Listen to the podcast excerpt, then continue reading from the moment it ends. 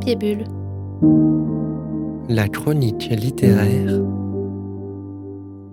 par Pauline Vetter.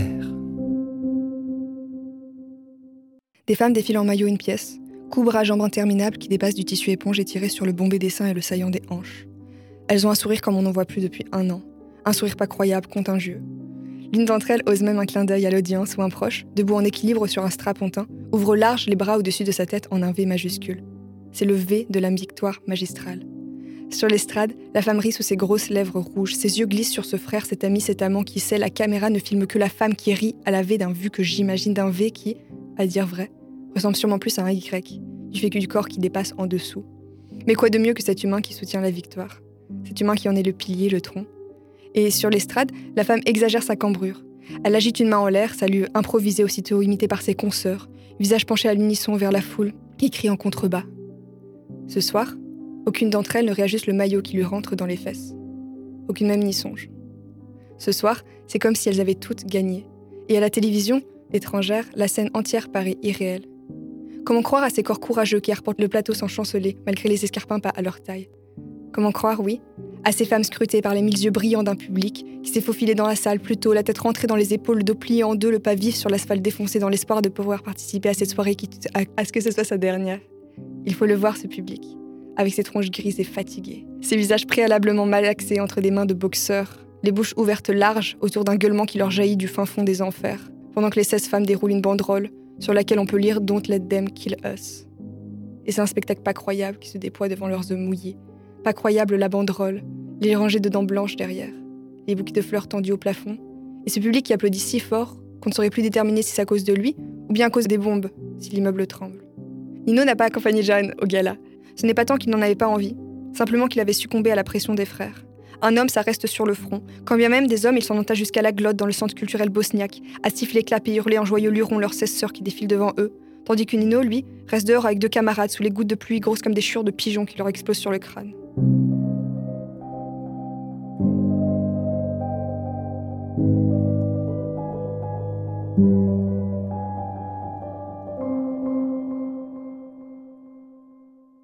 Bienvenue dans ce tout dernier numéro de Papier Bulle, le podcast dédié à l'écriture qui donne la parole à ceux qui écrivent. Et pour clôturer la saison, nous retrouvons Maëve Alexandrine. Vous la connaissez peut-être sous le pseudo Maëve's Book, qui est le nom de son compte Instagram consacré à la littérature, où elle relaye notamment les conseils et les réflexions d'autres auteurs et autrices. Je n'en dis pas plus puisqu'elle en parlera bien mieux que moi. Je lui ai aussi demandé de lire quelques extraits de ses textes, elle qui en première partie nous expliquait son malaise à l'idée de partager son travail. C'est donc l'un des seuls endroits où vous pourrez l'écouter lire ses écrits, en tout cas pour l'instant. J'ai aussi demandé à Maëve Alexandrine de nous parler plus en détail de son premier roman, une intrigue qui s'intéresse notamment à la guerre de Bosnie et le siège de Sarajevo. Je vous précise, chers auditeurs, que l'enregistrement de cette interview a eu lieu avant l'éclatement du conflit en Ukraine, c'est pourquoi Maëve Alexandrine n'en fait pas mention et m'a précisé a posteriori qu'elle en aurait sans doute parlé autrement si l'enregistrement s'était fait plus tard. Quoi qu'il en soit, j'espère que vous apprécierez ce tout dernier épisode qui regroupe passion pour l'écriture, acharnement au travail et surtout authenticité.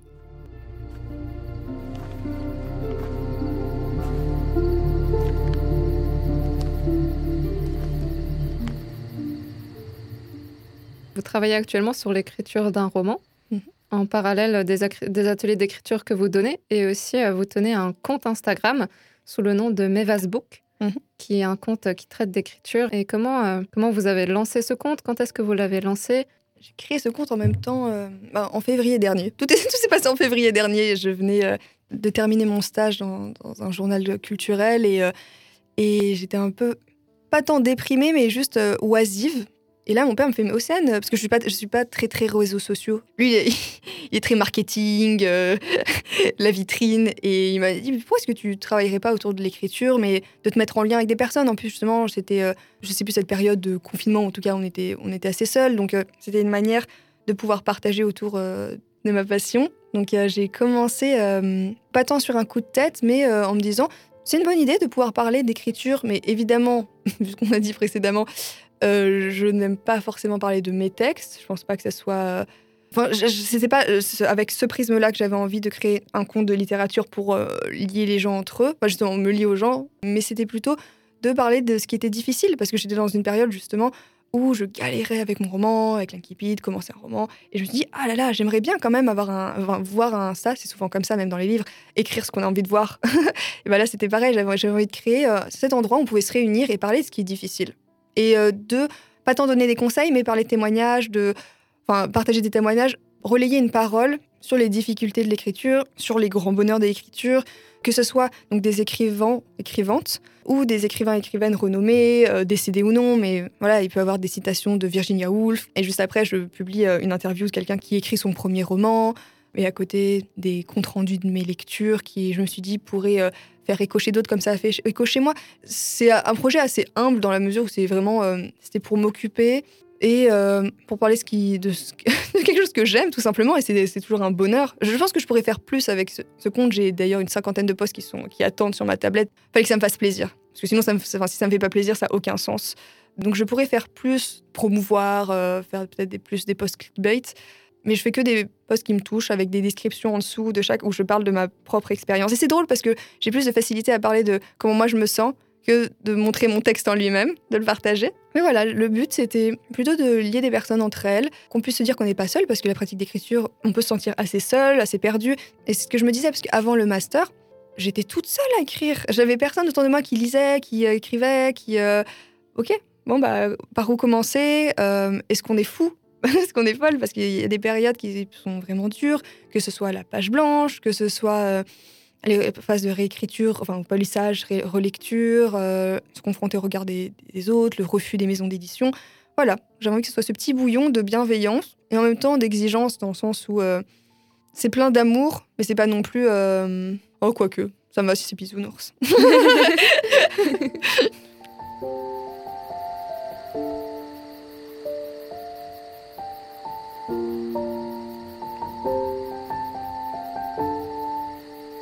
Vous avez commencé la rédaction de votre premier roman à peu près en même temps. Mm-hmm. Est-ce que pour vous, ce sont deux projets qui cheminent ensemble ou en parallèle et qui peuvent se nourrir l'un l'autre ? Je pense que mon compte Instagram nourrit la partie théorique, la manière dont je parle de mon roman comme là aujourd'hui. Et mon roman nourrit mon compte Instagram dans les descriptions que j'écris en dessous de mes posts où je parle de mon expérience, pour aussi que les personnes puissent s'identifier et avoir un minimum, pas forcément de légitimité, mais au moins de crédibilité auprès d'elles et eux. Les deux, ils cheminent pas tant ensemble, enfin si, temporellement évidemment, mais ils se nourrissent pas tant l'un de l'autre, mais ils nourrissent l'autre. L'usage des réseaux et la présence sur les réseaux sociaux, est-ce que vous pensez que ça peut être un atout pour des auteurs ? Alors, je pense que oui, je pense que c'est important d'avoir... c'est important. C'est pas essentiel, mais c'est un plus d'avoir une vitrine, j'allais dire, sur les réseaux sociaux. Mais après, l'écriture, à part si on la met vraiment en forme, se prête moins à ces dimensions visuelles que demandent les applications, type TikTok, type Instagram. C'est pour ça qu'aussi j'ai cette sorte de signature. Il y a une composante visuelle. Mais c'est surtout que maintenant, moi, j'étais pas du tout familière avec Wattpad, et je connais plusieurs personnes qui sont sur Instagram et qui étaient sur Wattpad et qui sont devenues assez connues grâce à Wattpad. Et notamment, je pense à une qui a été publiée chez Hachette. Son projet de Wattpad a été publié chez Hachette ensuite, Hachette Jeunesse. Et grâce à son Instagram, grâce à sa présence sur les réseaux sociaux, à énormément de lecteurs, lectrices, et puis ensuite de bouche à oreille. Donc, selon aussi ce qu'on écrit, qui est la cible, c'est important.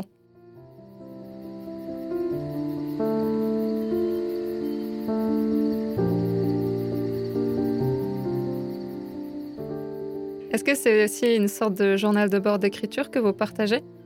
J'adorerais, pendant que vous en parlez, faire un compte, un nouveau compte Insta, mais de journal de bord d'écriture. J'adorerais ça, même juste pour moi. Mais oui, alors, je dis oui, mais non, parce que je parle parfois de mon rapport à l'écriture, donc en description, en dessous des images ou des posts que j'ai faits. Mais j'essaie de pas non plus prendre toute la place. Et d'ailleurs, c'est drôle, quand je fais des stories, je vais parler de Maëve's Book à la troisième personne, en fait. Je me relie pas directement à Maëve's Book, c'est une autre entité et identité. Et voilà, donc j'essaie de toujours garder un équilibre entre les autres, ceux dont je relais la parole, et puis moi, à côté, qui humblement... J'ai l'impression d'être une artisane, une ouvrière. Par exemple, récemment, donc, je parlais du livre de Vanny Santoni. Là, je me suis dit, il faut absolument que j'en parle dessus parce que ça pourrait apporter à d'autres ce que ça a apporté à moi. Donc, ce qui fait écho chez moi, je me dis, ça fera écho chez d'autres. Hein. Je ne suis pas toute seule dans l'univers. Et donc, c'est vrai que j'ai beaucoup de sujets en attente, là. Beaucoup, beaucoup de posts. Enfin, moi, j'ai une 50aine. C'est énorme. 50 posts que j'ai commencé et qui, vraiment, ils sont même déjà un peu esthétisés. Mais je ne les ai pas encore postés parce que... En fait, voilà... En fait, je réponds pas du tout à la question, mais j'allais dire, ma limite, c'est quand est-ce que ça me fait plaisir de le faire, quand est-ce que ça me fait pas plaisir, quand est-ce que c'est un poids de faire ces posts et je les fais juste pour faire pour les autres. Donc, le but, c'est de rester dans le plaisir. Donc, les posts que je choisis sont que des posts qui, moi, m'amusent, qui m'ont interrogée, qui m'ont expandu mon univers, qui m'ont élargi, qui ont fait un peu un effet de Big Bang. Et pour le coup, moi qui me prends beaucoup la tête par rapport à l'écriture, je me prends pas beaucoup la tête par rapport à mon Instagram, et c'est ça qui est rigolo, parce que je suis pas au centre.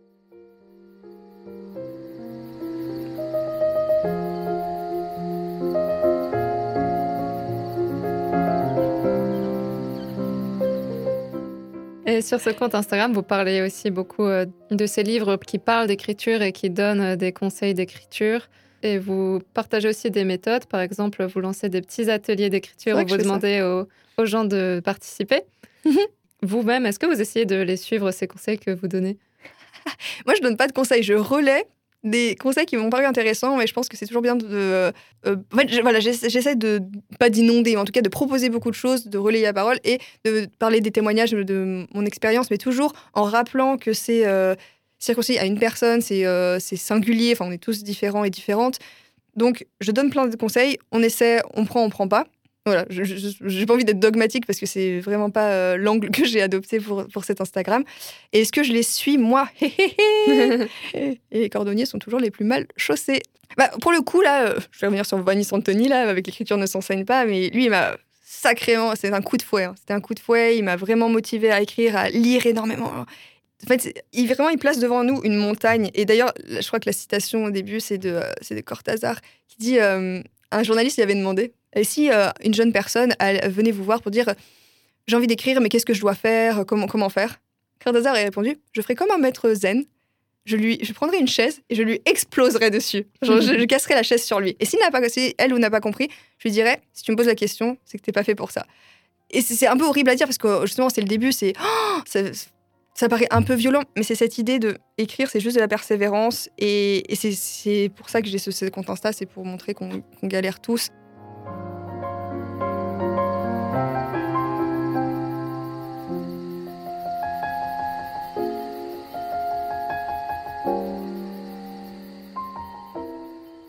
Et vous partagez notamment avec beaucoup de personnes qui écrivent et...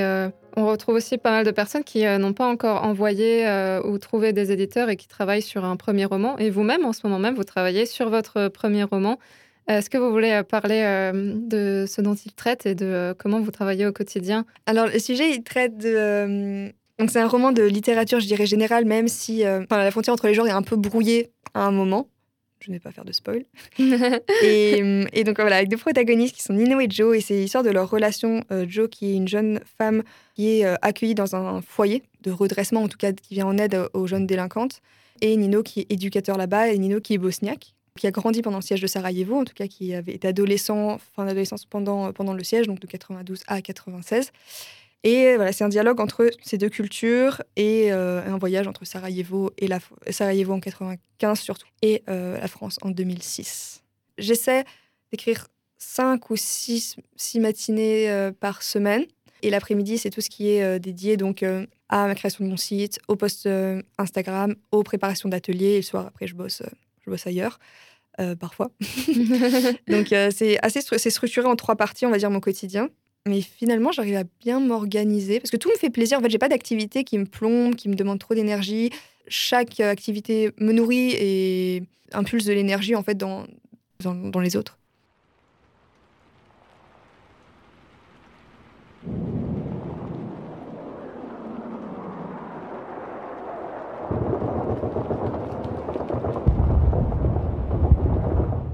Le mur de salon est balafré dans la longueur. Un éclair qui serpente dans la brique, jusque chez les musulmans du premier, où Nino et sa famille se réunissent depuis les premiers Bali Bayram du siège. Chrétiens, juifs, athées, musulmans et buvant ensemble un peu d'eau aromatisée. Les plus vieux d'entre eux assis au fond des fauteuils. La jeune canaille en jogging affalée, elle, sur les tapis, autour de la table basse où reposent pêle-mêle gobelets en plastique et vaisselle de fête qu'ils partagent, renversant de leurs gestes trop brusques, trop enthousiastes, le sirop dilué sur un bois déjà collant. Tous parlent haut et fort pour s'entendre. Parlent haut et fort pour ne pas entendre la ville tomber. Ils postillonnent d'entre leurs dents gâtées ce qu'il reste de pain noir. Et John, un peu à l'écart car comprenant mal la langue, contemple la scène incrédule. C'est sa première fête de guerre, sa première immersion dans ce bain de liberté farouche. Son regard glisse d'un visage à l'autre. Il tombe, des épaules secouées par les rires, remonte le long de la gorge. Joan plonge la tête, la première, dans les bouches ouvertes larges, qui d'un coup se referment sur elle. Le sol a tremblé. Ça a hurlé dehors. Dans l'air flotte une odeur de cramé. Et chaque invité alors regagne seul la tanière qu'on a tous au fond de soi. Personne n'échappe à la guerre, mais certains se cachent dans un coin. Ils attendent comme des souris dans les combles, des rats dans les égouts. Ils vivent au verso de la carte, esquintant le vide à la pioche, les dents serrées et parfois seulement, ils bombent la poitrine. Il a d'être encore en vie. Il a, en somme, d'avoir un peu gagné.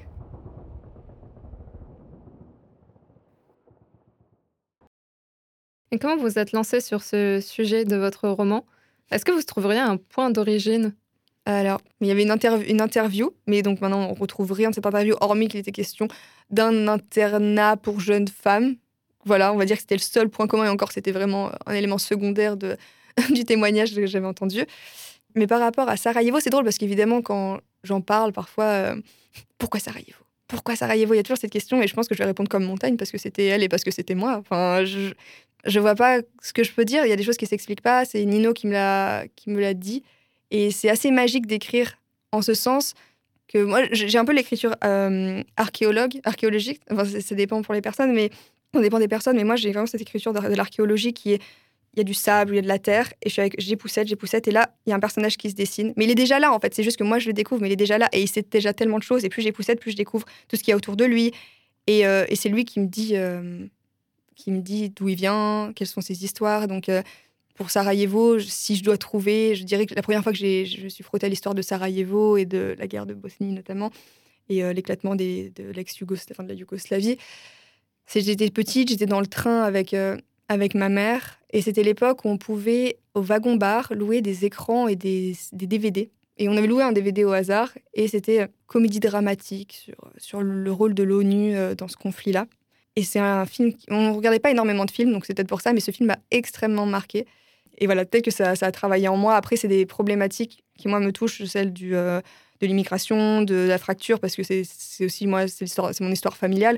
Donc, le côté des... Parce que dans mon roman, il y a plusieurs langues. Et c'est aussi voir comment est-ce qu'elles overlappent. Parce que aussi, peut-être, j'aime beaucoup la linguistique, mais elles vont dans les recoins, en fait. Elles vont dans les recoins, voilà. Elles éclairent les angles morts d'une langue. En fait, les langues s'éclairent mutuellement les angles morts. Parce qu'il y a des mots qui n'existent pas en français, qui existent en bosniaque, par exemple. Et la réalité change. Enfin, c'est la théorie de Sapir-Whorf, mais que je trouve fascinante. Et vous souhaitez l'envoyer à des maisons d'édition une fois qu'il sera abouti ? Oui, j'espère. Enfin, je dis oui, mais déjà, j'ai tellement de mal à présenter mes textes. Oui, je les présenterai. Je pense que juste, je m'en dissocierai immédiatement après, comme lorsque j'envoie un texte en revue. Je me souviens de cet acteur qui disait « Moi, quand un film sort, je ne me regarde jamais. Je vais même pas voir le film au cinéma. Je peux pas. Je fais mon travail. Je suis passionnée, je ressens. » Et ce qui est dommage, parce qu'en un sens, on progresse en se voyant. Mais il pouvait pas se confronter à son image. Et je pense que c'est pareil avec le roman. Je pense que je l'enverrai. Je serai genre « Lalilouloulou ». Je penserai à autre chose. Est-ce que pour vous, l'acte de publication, il a du poids ? Ouais, je sens que j'ai encore besoin d'être adoubée par les maisons d'édition traditionnelles. Et c'est vrai que je suis encore là-dedans, parce que j'ai besoin de me sentir légitime. Surtout aussi auprès de ma famille. Je pense qu'on se sent légitime en lien avec le regard des autres.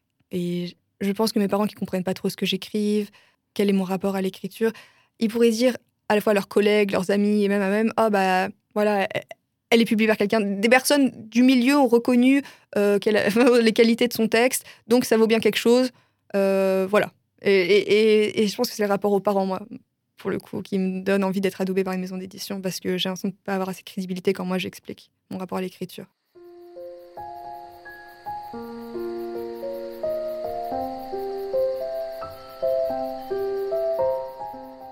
Comment vous résumeriez le travail sur votre roman en un mot ?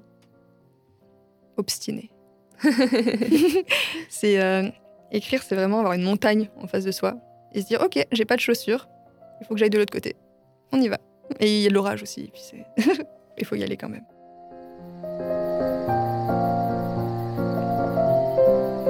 Merci beaucoup, Maëve Alexandrine. Merci beaucoup, Pauline.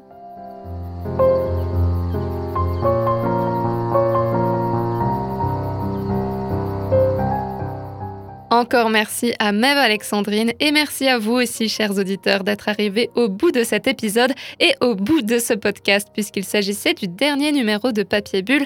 Et grâce à Maëve Alexandrine, on finit en beauté. Je vous invite, si ce n'est pas déjà fait, à découvrir son univers à travers son compte Instagram ou bien son site internet. Tous les liens sont dans la description du podcast.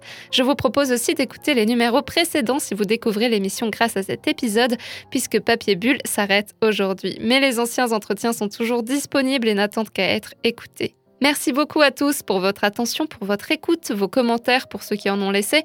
Merci d'avoir suivi cette aventure. J'espère que vous en retirerez autant de choses que j'ai pu en retirer. Et donc, c'est ici que je vous laisse. Où que vous soyez, je vous souhaite beaucoup d'inspiration, de motivation et d'authenticité dans votre travail. Lisez, écrivez, écoutez les auteurs et artistes qui s'expriment et comme nous y invite Maëve Alexandrine, gardez-en le nerf et toujours persévérez. Encore un grand merci à tous et peut-être à une prochaine fois.